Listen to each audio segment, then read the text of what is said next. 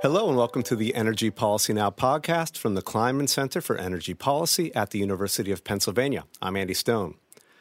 Late last year, the states of New York and Illinois moved to subsidize nuclear power plants within their borders in efforts to keep the plants economically viable and in operation. The states deemed that the nuclear plants were important to their goal of limiting carbon dioxide emissions, a cause of global warming the nuclear plants generate electricity without producing greenhouse gases. Yet the plants in question, three in New York and two in Illinois, produced electricity that was too expensive to compete in wholesale electricity markets. The plants had become a financial liability for their operator, the Chicago based electric company Exelon, which, more recently, announced its intention to close the Three Mile Island nuclear plant in Pennsylvania. On today's podcast, we'll look at the expanding debate over nuclear power subsidies and explore the root of nuclear's financial woes. We'll also look at the potential for subsidies to undermine competitive electricity markets where coal, natural gas, and renewable generation also compete. Our guests are Christina Simeone, who is Director of Policy and External Affairs at the Kleinman Center, and David Cherney, an energy industry advisor in the energy and utilities practice at PA Consulting Group. Christina and David, welcome to the podcast. Hi, Andy. Thanks for having us. Hi, glad to glad to be here. Before coming to the Kleinman Center, Christina was director of the Penn Future Energy Center for Enterprise and Environment.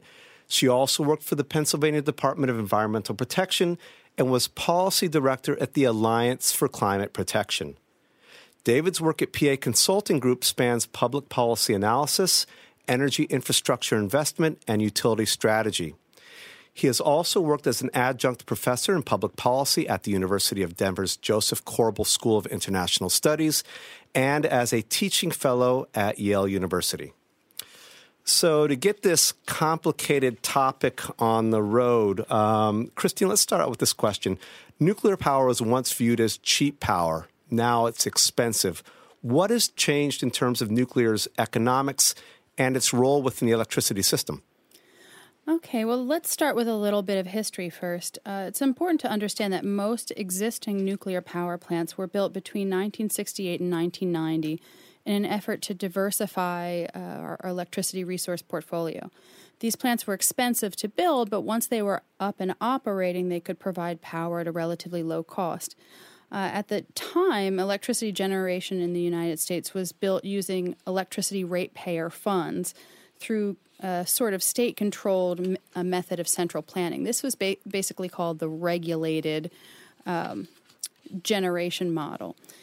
In the late 1990s, states started to move towards competitive markets to build and run electricity generation because they were concerned that the regulated model uh, was cost inefficient. Under the regulated generation model, units are basically guaranteed to recoup their costs plus a rate of return. In competitive markets, it's a little bit more risky because units have to compete against one another uh, on cost and operational performance in order to secure obligations to run. Uh, so, moving to competitive markets is one change. The next big change is also um, shale based gas, which has led to abundant supplies of low cost gas. Most of the economically challenged nuclear plants operate in competitive markets where natural gas units typically determine the market price because they operate on the margin. As natural gas commodity prices have reduced, so have market prices. Um, since demand has been relatively flat, this means basically that there's a smaller pool of revenue in the market to distribute to the generators uh, that are operating and therefore compensating those units in the market. So, as revenues have decreased, uh, we've gotten to the, the third issue, which is high costs for these nuclear units. These market revenues are decreasing, but the plants have to make expensive investments on an ongoing basis for example, to renew their operating licenses or maintain operational performance, and to meet regulatory com- uh, compliance. Um, for example, there were new regulatory requirements put in place after lessons learned in response to uh, the Japan's nuclear accident in Fukushima. Looking at this, New York and Illinois uh, decided to support nuclear plants with subsidies in 2016. Dave, can you give us a bit more detail here on how the plants are specifically being supported. Absolutely. And so both New York and Illinois have have, this, have chosen to support their, these nuclear facilities by compensating them for what we call their zero emission benefits. And so we are not paying these facilities for their energy or their capacity under the, this, these subsidy programs. Rather, we're focused on the carbon free benefits that nuclear generation provides those states. This conceptually is, is very similar to how we compensate renewable generation in states that have subsidies such as renewable portfolio standards, where we subsidize these renewable generators for their renewable attributes. However, there, there's a really a key difference between the nuclear example and the renewable example um, more broadly. And that is when we think about renewable portfolio standards for wind and solar, there's quite a bit of wind and solar generators in the market. And that is to say, there's a fair bit of competition um, between solar, wind, other forms of renewable generation that allows these renewable, if you will, subsidies, this additional revenue stream associated with renewable attributes to be determined by the competitive market. However, in the case of the nuclear industry, there are very few nuclear power plants, and they are owned by an even smaller set of owners. And so there's really not enough competition to effectively set the price for these zero emission attributes. And so what both New York and Illinois have done is found a way to synthetically create a price for these zero emission attributes uh, absent of a, a competitive market. And, and, they've done this by tagging the price of, of, of carbon to the social cost of carbon developed under the Obama administration and then subtracting out what you can broadly think of as the average energy price earnings and average capacity price earnings by nuclear generators to take out those forms of compensation. And what is left is um, theoretically the value associated with, with zero emission benefits. So, so this is also taking place in other states as well. Uh, I know Ohio is talked about. Um, subsidizing these plants. I think that's been put on hold. New Jersey, Connecticut. Uh, is the situation the same in those states as well? So I'd say it's, it's, similar in those states. So Ohio, while it's currently on hold, which also happened in Illinois, so legislation tends to bounce back and, and, and forth, um, is following a very similar model to Illinois and um, and New York. New Jersey, however, is taking a, a slightly different tact in their current form of, of the, the legislation, which is still being being developed, and that's to study this issue. So rather than go to a direct subsidy, subs- so they, they are studying whether these subsidies will be necessary within the, the state. And Connecticut ha- has gone through a few different iterations, um, some similar to Illinois and New York, and, and some quite different. Now, also, most recently uh, here in Pennsylvania, uh, there's the Three Mile Island nuclear power plant, which became infamous in the late 1970s when there was a new, uh, a, a, near meltdown at that plant. Um, the owner of that plant, also Exelon, has announced recently that it plans to close that plant about 15 years early. Uh, Christina, how's this all playing out here in Pennsylvania?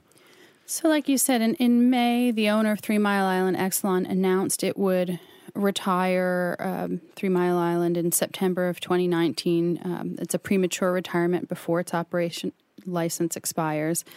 Uh, because the plant has continuously lost money and also failed to win reliability resource obligations in these competitive capacity markets. Um, one of the reasons TMI is so challenged is because it only has one reactor, so it's generating less power, less megawatts, but it still has those relatively high costs. So, among most nuclear plants that have two reactors, it is particularly challenged. So the economics are really bad for right. Three Mile it's, Island. Okay. It's um, less competitive than some of the other nuclear units. So there hasn't been legislation proposed yet. Exelon has expressed strong interest to work with Pennsylvania's General Assembly to establish policies that would create new revenue streams uh, to keep TMI viable. Again, the discussions are in the early stage, nothing's been proposed, but there's been general talk about maybe amending the state's alternative energy portfolio standard to include nuclear power or developing some sort of zero emissions credit, like Dave talked about um, in New York or Illinois. There has been a nuclear caucus established of interested legislators who have held hearings on the topic.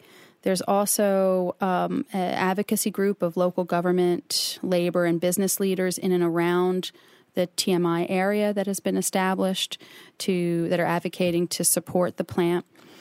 However, unlike Illinois and New York, Pennsylvania has a very strong natural gas industry uh, that would be harmed by these subsidies. The, in the gas industry, along with consumer interests like AARP and um, manufacturing groups, have formed an advocacy effort to oppose these subsidies in Pennsylvania. Um, so it's really it's really unclear. The politics in Pennsylvania are different than New York and Illinois.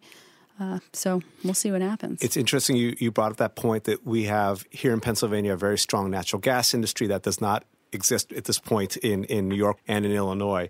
You also mentioned that in, in the state legislature here in Pennsylvania, there's a group of uh, representatives who are looking at this issue. Also, there's external groups. What are the arguments that both sides are, are uh, using either for or against the bailouts for nuclear power plants here in Pennsylvania? Well, the nuclear industry argues that competitive markets do not currently compensate their units for the value of zero carbon power. Um, and rather than being subsidized, they argue that they're seeking to address this market failure. Um, Exelon notes that TMI employs over 675 workers um, another 1,500 union employees every time they refuel the reactor. It, pays over a million dollars annually in property taxes and contributes charitably to the community. Uh, these jobs and economic benefits and zero carbon power would be lost if the plant closes. And unlike other plants like coal or gas plants, once the plant closes because of um, Nuclear Regulatory Commission regulations, it can't reopen again, at least not how the regulations are currently stated. Um, so once it's gone, it's gone forever. On the other hand, the gas industry believes that the competitive markets are working well, um, that um, these markets have attracted significant investments in new resources while keeping new reliability resources while keeping costs low for consumers. They argue that the subsidies would distort competitive markets by further suppressing prices. Um, and that these subsidies would un, would unfairly favor uneconomic competitors at the expense of competitive resources, which in this area is really dominated by natural gas. Um, consumer advocates also point out that Pennsylvania has moved away from a ratepayer funded generation model when they passed the Restructuring Act back in the late 1990s. Um, and that these nuclear units were made whole through stranded cost recovery payments. Uh, and they they argue that the industry can't pick whichever is highest at any given time, either the regulated model or the competitive model based you know based on what is the highest level of compensation. Uh, let me let me ask you both uh, if we could just take a step back a moment here. Obviously, the competitive markets are very important in this whole context of what's going on. Wondered if you could just give us a bit of insight uh, for those listeners who may not have that much background on this, how the electricity markets work, and specifically how that electricity market, the competitive electricity market, has has really been the root of this problem here, or one of the one of the so I guess in in very simple terms, uh, there's two main markets that are when we talk about the wholesale markets, we talk about the energy market, which basically dispatches resources on a day to day basis uh, to provide electricity in real time. Um, based on whatever cost, whatever resource costs the least. Uh, then there's a there's another market, the capacity market, which seeks to uh, attract investment into resources, supply, electricity supply resources, um, to ensure that we have enough supply to meet our reliability requirements. Uh, whereas the energy market is in that kind of real time, more happening day to day. The capacity market has auctions to secure resources for three years into the future, so that if we ever got into a situation where there wasn't enough supply, there would be enough time to build new supply when when needed. Um, generators operating in the market need revenue streams from both of those markets to make them whole. With natural gas, uh, low cost shale based natural gas, what we're seeing is kind of a two factors that are impacting both the energy market and the and the capacity market.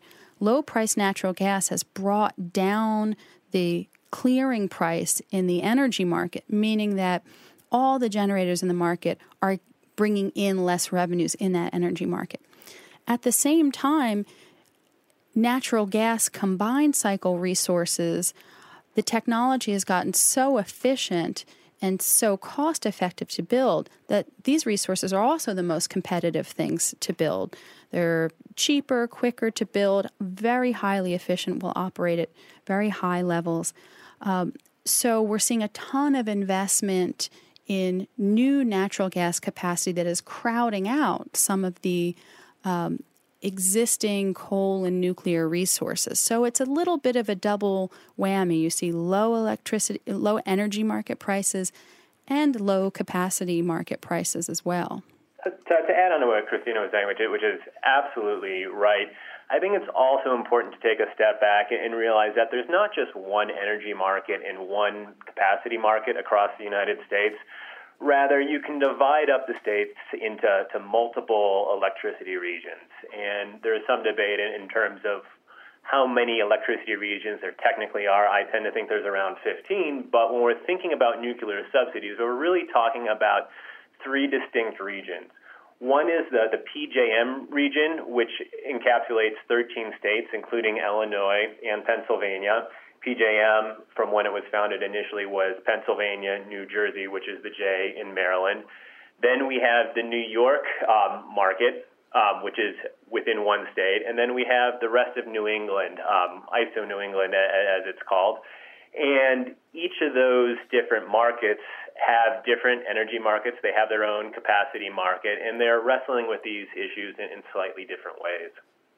So, cutting to the chase here, who bears the cost of these subsidies? Well, at, the end of the day, in, in Illinois and, and, New York, it, it's it's the ratepayer. So it, it's customers within those states have to pay the costs of these these subsidies. Each state has has slightly different mechanisms for how this will occur, um, but at the end of the day, it's the customer. And those are pretty significant. I've seen uh, figures for New York. I think it's on the order of $235 million a year. I think Illinois is about double that. Does that sound about right? it's in the ballpark. I, think Illinois is in, in uh, the 200. I think it's capped at like 234, 235 million dollars per per year. Uh, you know, Christina, one of the arguments against subsidies is that they'll distort electricity markets. Is that true, and is that specific just to nuclear subsidies? Well, it, it's a good question because I think it's important to understand that all energy resources are subsidized. And this has historically been because energy is important to citizens and the economy. And there have been long-standing efforts to lower the cost of energy and diversify our energy resources as a sort of hedging mechanism. Um, as a result, some subsidies for newer resources like renewables are very transparent um, in the form of market supply mandates by the state or federal tax credits. Other subsidies are kind of long standing and a little less transparent. For example, tax exemptions or special treatment for natural gas, oil, or coal extraction, where these fuel costs represent 70 to 80 percent of the operating costs for fossil fuel fired power plants. Um, or for the nuclear industry, these federal uh, liability insurance limits or assumption of uh, custody and disposal of spent fuel waste. Uh, so it's really important to understand that subsidies are everywhere in these markets. And while they've always existed, the recent focus on subsidies kind of come down to two issues. One, uh, where is the line between state rights to establish policies like subsidies and federal jurisdiction? And two, how will a patchwork of state subsidy policies to support significant volumes of power represented by these nuclear power resources where you're talking about hundreds and hundreds of megawatts, uh, how will that Im- impact the competitive markets? So that's really the new issue that these are really big resources. They have the uh, ability to really impact the market by their presence and through their subsidy mm-hmm. more than a, a, wind or a solar plant might. Correct. And now we're seeing these patchwork of state approaches, which can be distortionary in these regional competitive markets. Getting past the economics here for a moment, there's a major legal issue here pitting the states against the federal government with respect to these subsidies. Namely, are states interfering with electricity markets by offering these subsidies when these markets are ultimately regulated by the federal government? So this is a really interesting question. So it's uh, of course these subsidies are interfering with wholesale markets. There's no question about that. But sort of what is uh, of question is whether or not that interference is permissible or whether or not that interference is, is illegal. And and so you know, when we think about the nuclear subsidies, I think I think there's two sort of past precedents that we need to think about, and opponents and proponents of these forms of nuclear compensation are sort of taking sides on these these two issues. And, and the first is if we think about renewable compensation. So I talk about renewable portfolio standards that similarly compensate wind and solar generation for their renewable attributes. And what the, what FERC uh, and what the courts have held is that renewable attributes is a separate and distinct market from energy and capacity. So that essentially this form of compensation, while it does impact wholesale prices, both in energy and capacity, at the fund of the at the end of the day, it's a separate and distinct market created by the states, and the states have jurisdiction, and it's not within FERC's jurisdiction, so it's permissible to have these types of markets, even though there is some sort of interference. Um, this is in contrast to a recent Supreme Court ruling known as Hughes versus Talen. And in that case, so if we go back to, to, some of the facts, Maryland was very concerned, the state of Maryland was very concerned that not enough new generation was being built within the state, and this potentially would have negative reliability consequences for the state of Maryland. So Maryland went outside of the wholesale market of PJM and held a competitive solicitation um, process for new generation. And a company called Competitive Power Ventures won this solicitation and was awarded a contract to build a new power plant called St. Charles Energy Center.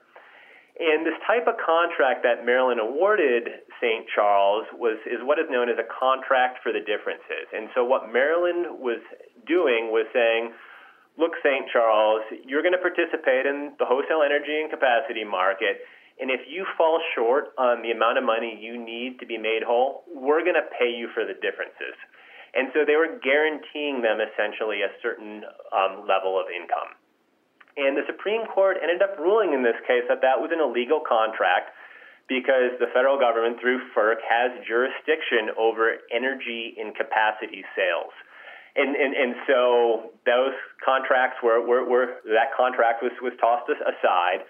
Um, and so those opposed to the zero emission credit programs rely on this ruling saying that the zero emission credit programs are essentially contracts for the differences to guarantee nuclear generators a certain level of income to make sure they, they stay within the market. And then this is in contrast to those in favor of those programs who are saying, you know, these really are not contracts for the differences. They are contracts for zero emission benefits, which are a separate and distinct market created by the states. Um, and this falls outside of the jurisdiction of energy and capacity markets, so it falls outside of wholesale markets, and it's permissible to have this type of, of market. So, what might we see ultimately uh, with nuclear? So, so there's litigate litigation both in, in New York and Illinois, and it's very clear that whichever side loses is, is going to uh, uh, appeal their um, appeal the ruling, and, and so this, this ultimately will probably end up at, at the Supreme Court, and that's because there has been sort of a blurring of the lines between state and federal control in the energy industry, not just on the nuclear issue, but on a number of different um, issues due to changing market structure, due to disruptive technologies. And so the concept of what can state control and what can the federal government control is an increasingly important issue in the energy industry. And it's likely going to be a topic that the, the court will want to comment on. Okay, David, let me ask you one more question here, uh, carrying on with that. If nuclear remains, what happens to the demand for renewables, natural gas, et cetera? Will the markets adapt or will they collapse? So I, I think that the markets will absolutely adapt. There, there, there's, we, we have very robust wholesale markets across the United States.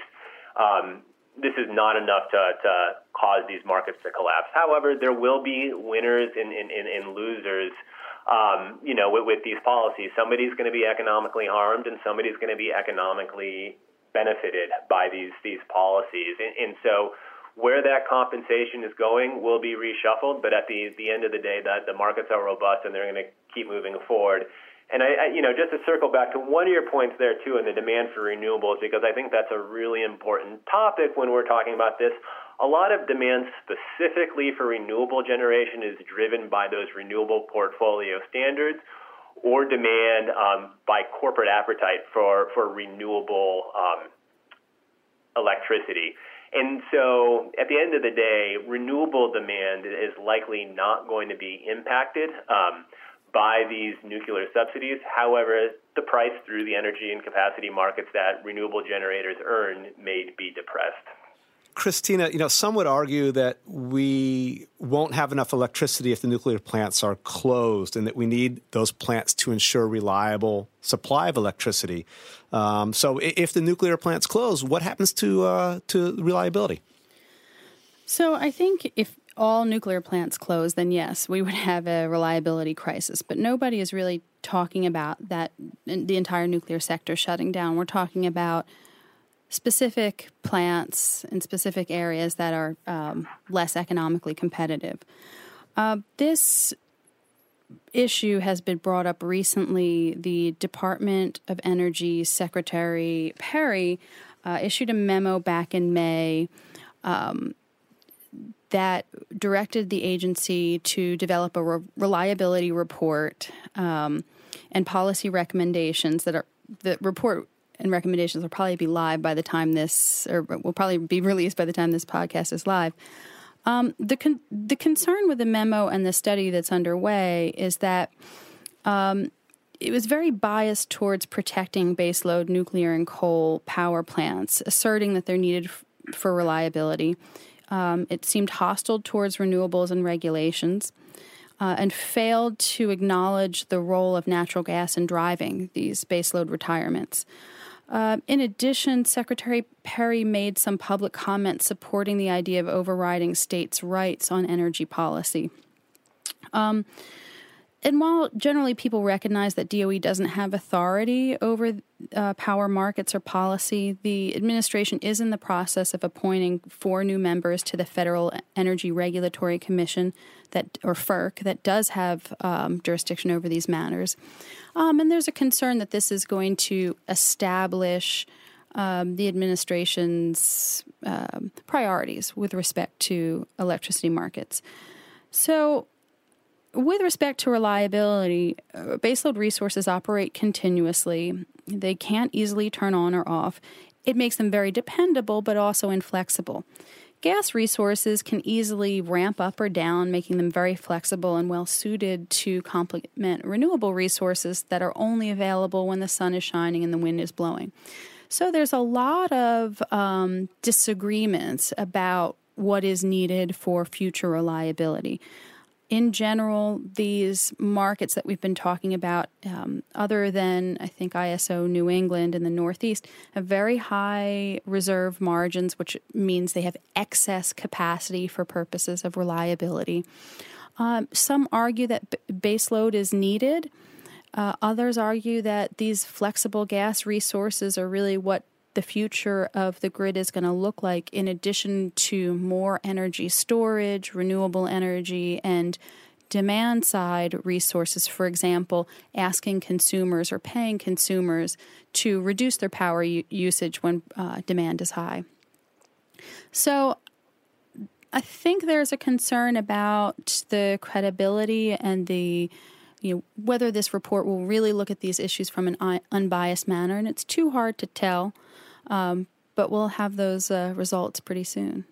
As you said, if all these resources went away, we'd have a problem. If we're talking about one or two or three or a handful here, the electricity markets would adapt to that and be okay. Yes. Now, I, I would caveat that with you know adding on to the question you just talked that that David remarked to um, about if nuclear remains or subsidized plants remain, what happens to markets? Do they adapt or will they collapse? There is a there is a legitimate concern that if too many of these subsidized resources remain in the market and the market isn't somehow modified to mitigate or accommodate the effects of these subsidized resources that we're, we're already seeing a baseline of low energy prices and low capacity prices. These subsidized resources would further suppress these capacity prices, pushing off resources that would otherwise be economic. And, and by further reducing those prices, the concern is that the private, those private investments or, or public investments um, would no longer be attracted to investing in resources within those markets because the prices would be insufficient to reach the payback period for those resources. So if that is a reality and nobody knows, um, that would be a real concern about the ability for these markets to withstand this kind of intervention. So if the if the nuclear power plants are subsidized, the price of the capacity in the, in the uh, markets goes down, and people don't make the investments potentially in wind, solar, or even natural gas. There's, there's two aspects of that too. So, so yes, it, it potentially will have downward pressure on energy and capacity markets, but we also have to remember that um, these resources are currently within the market right now. So a number of these nuclear generators have not what they called cleared the capacity market recently, so they're not receiving that income stream, but they are participating within the energy market. So we're, we're seeing the price effects of these nuclear generators, at least on the energy side.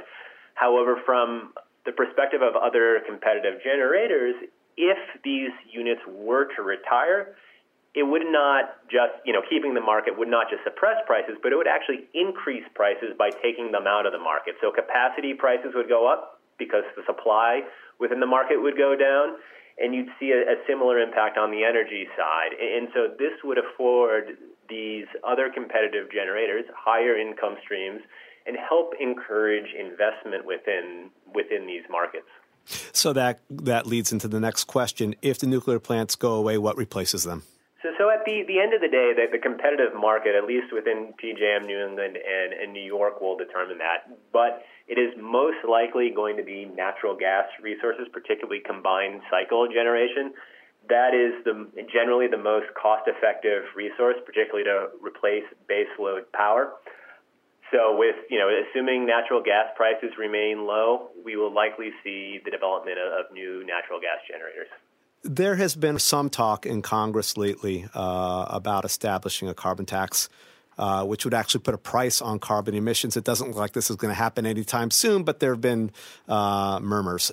If we had a carbon tax in this country, would we even be discussing uh, this whole issue of subsidies, uh, Christina? Well, I would I would say it, it depends, and it really to to David's point if these zero carbon plants, uh, nuclear plants, retire, we're going to be replacing it with natural gas, and that will increase carbon emissions, and that's a big concern.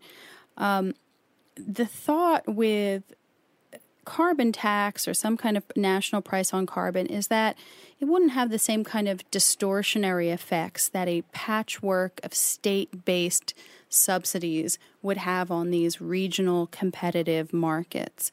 It would be a more elegant solution as well because it lacks this uh, distortionary um, outcomes.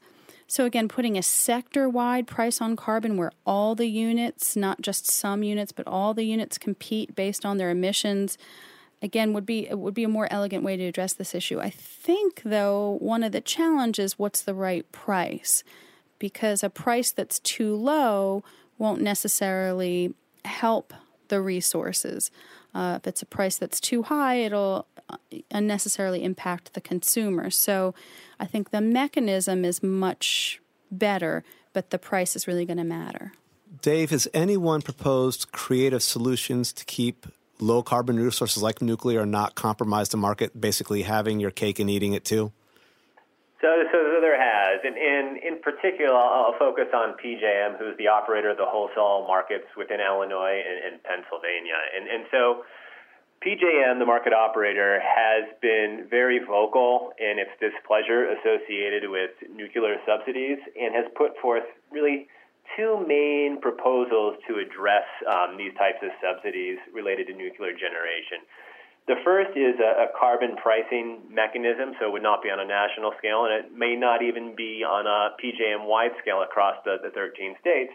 Rather, states would have the ability to, to opt in and participate in some sort of carbon pricing program that would be exclusive to those states who, who bought in. So it would not be impacting generators in states outside of, of, of those, those states. And, and the second is what they are calling a capacity market repricing mechanism. And so, as Christina was talking about, um, capacity is a, a, form of compensation that, that competitive generators earn within the, the market.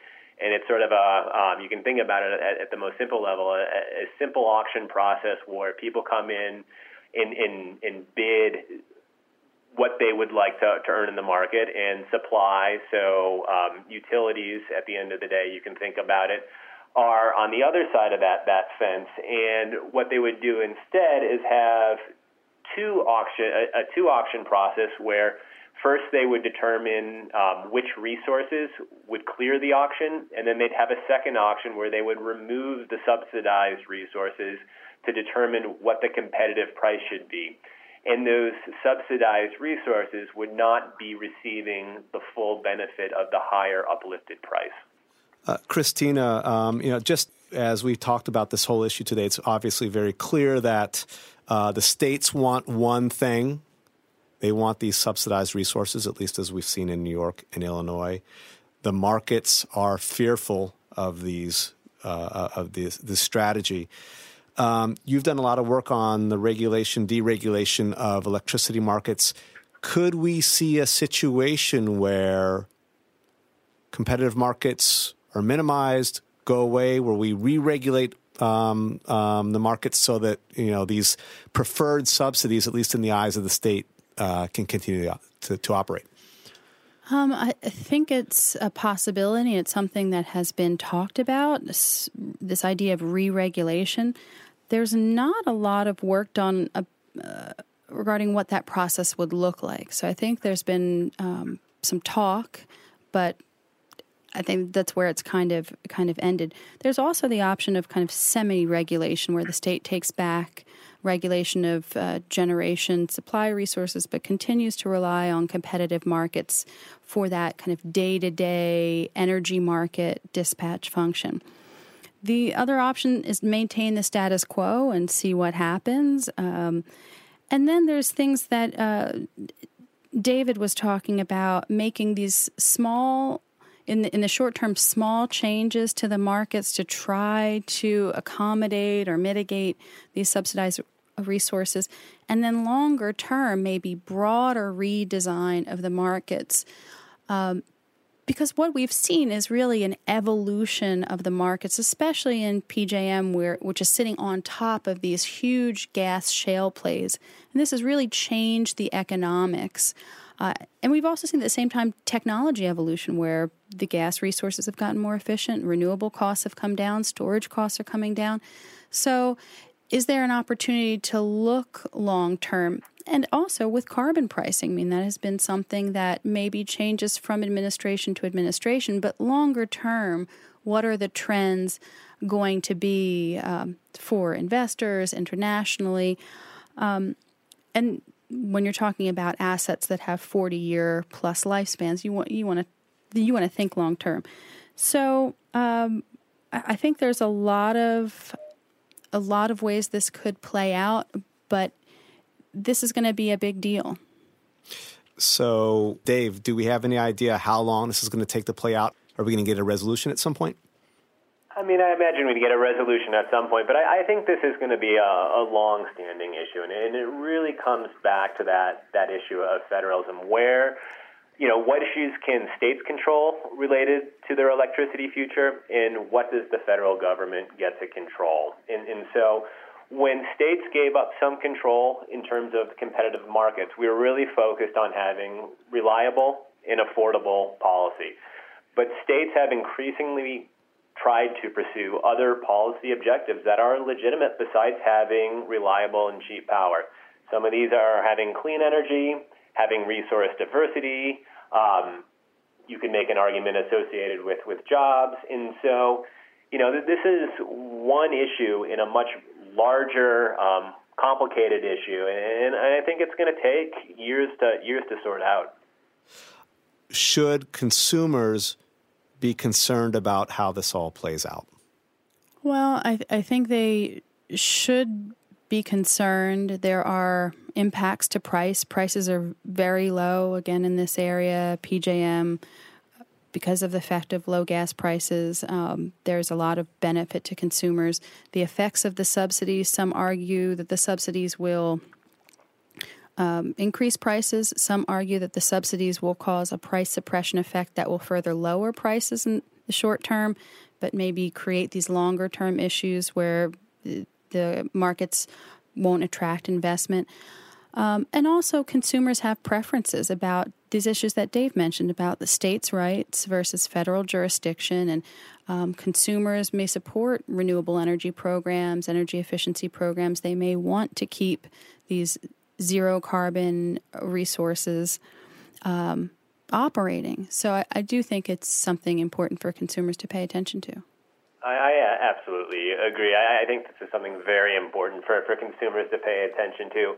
You know, if we take a step back again and think about the broad energy industry, one of the trends I think we've seen over the last 10 years and really ramping up over the last five years is, is the concept of, of customer choice.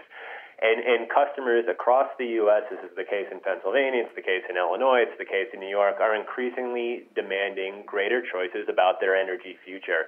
And this is one of these, these critical choices. Um, are we going to be focused on maintaining reliable and affordable electricity, or are we going to be focused on other goals such as having clean energy? And, and so this is a, a very important debate. Um, for those customers who are interested in, in, maintaining choice and control over their energy future. Today's guests have been Christina Simeone, Director of Policy and External Affairs at the Kleinman Center for Energy Policy, and David Cherney, an energy industry advisor in the energy and utilities practice at PA Consulting Group. Christina and David, thank you very much for appearing on the show. Thank you so much. Thank you. Thanks for having me. Thank you both. And, and, thanks to our listeners for tuning into this episode of Energy Policy Now. We'd love to get your feedback on the podcast. Please let us know what you think by writing a review on iTunes or by sending an email to the Kleinman Center. Our email address is kleinmanenergy at upenn.edu. Have a great day.